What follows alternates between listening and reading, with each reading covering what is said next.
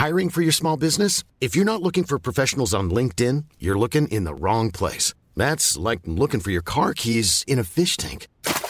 LinkedIn helps you hire professionals you can't find anywhere else, even those who aren't actively searching for a new job but might be open to the perfect role. In a given month, over 70% of LinkedIn users don't even visit other leading job sites. So start looking in the right place. With LinkedIn, you can hire professionals like a professional. Post your free job on linkedin.com slash people today.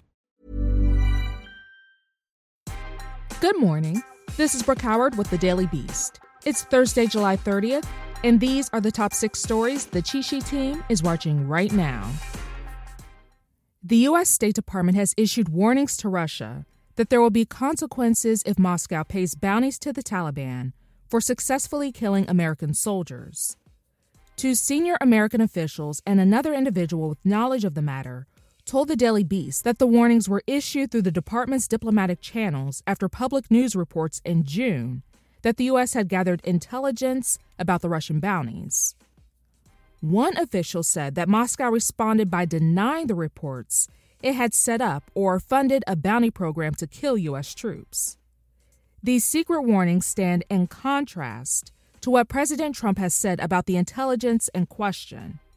In an interview earlier this week, Trump said he did not bother raising the issue in a recent conversation with Russian leader Vladimir Putin, saying many people think the bounties are, quote, fake news. But who are these many people? As word spread Wednesday that another lawmaker had contracted COVID 19, initial concern for his well being was quickly overwhelmed with a tide of anger and frustration.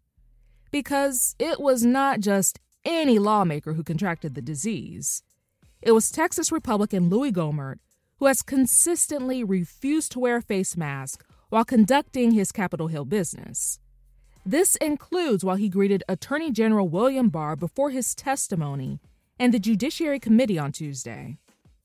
Gohmert even took pains to force his COVID denialism on his aides, with one staffer suggesting to Politico that those in the office were berated for wearing masks and revealing that Gohmert forced his entire staff to work in his D.C. office as an example of how to safely reopen.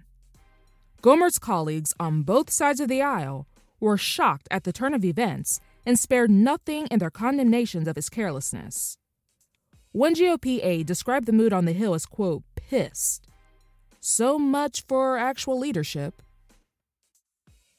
Dr. Stella Emanuel was reportedly sued for malpractice in Louisiana following the death of a woman in her care last year. Emanuel has attracted national attention, including praise from President Trump for claiming, without evidence, to have cured hundreds of COVID 19 patients with hydroxychloroquine. She also wrongly claimed that masks don't help prevent the spread of the disease. In the past, she said that demons having sex with sleeping women are the cause of cysts. According to the Houston Chronicle, the mother of one of Emanuel's patients alleged last year that the doctor ignored her daughter's complaints that a meth needle had broken off in her arm Emanuel allegedly prescribed the woman medication but did not order further tests, and the woman later died of an infection. Louisiana authorities were reportedly never able to serve Emanuel with the suit because she moved to Houston by the time the suit was filed. A federal judge in Manhattan has denied a last ditch effort by Ghislaine Maxwell to block the release of documents relating to a 2015 testimony but agreed to a two day delay in the release of the secret files. Maxwell stands accused of child sex trafficking and perjury for her alleged role as the madam for convicted sex offender and well connected financier Jeffrey Epstein. She has denied the charges. The same judge, Loretta Preska, ordered the documents to be unsealed last week, but granted Maxwell's lawyers extra time to prepare an appeal. The testimony in question is a deposition made by Maxwell as part of a 2015 defamation lawsuit filed by Epstein accuser Virginia Giuffre against the alleged madam. Maxwell's legal team had requested the cancellation of the release of the documents altogether, which Preska denied.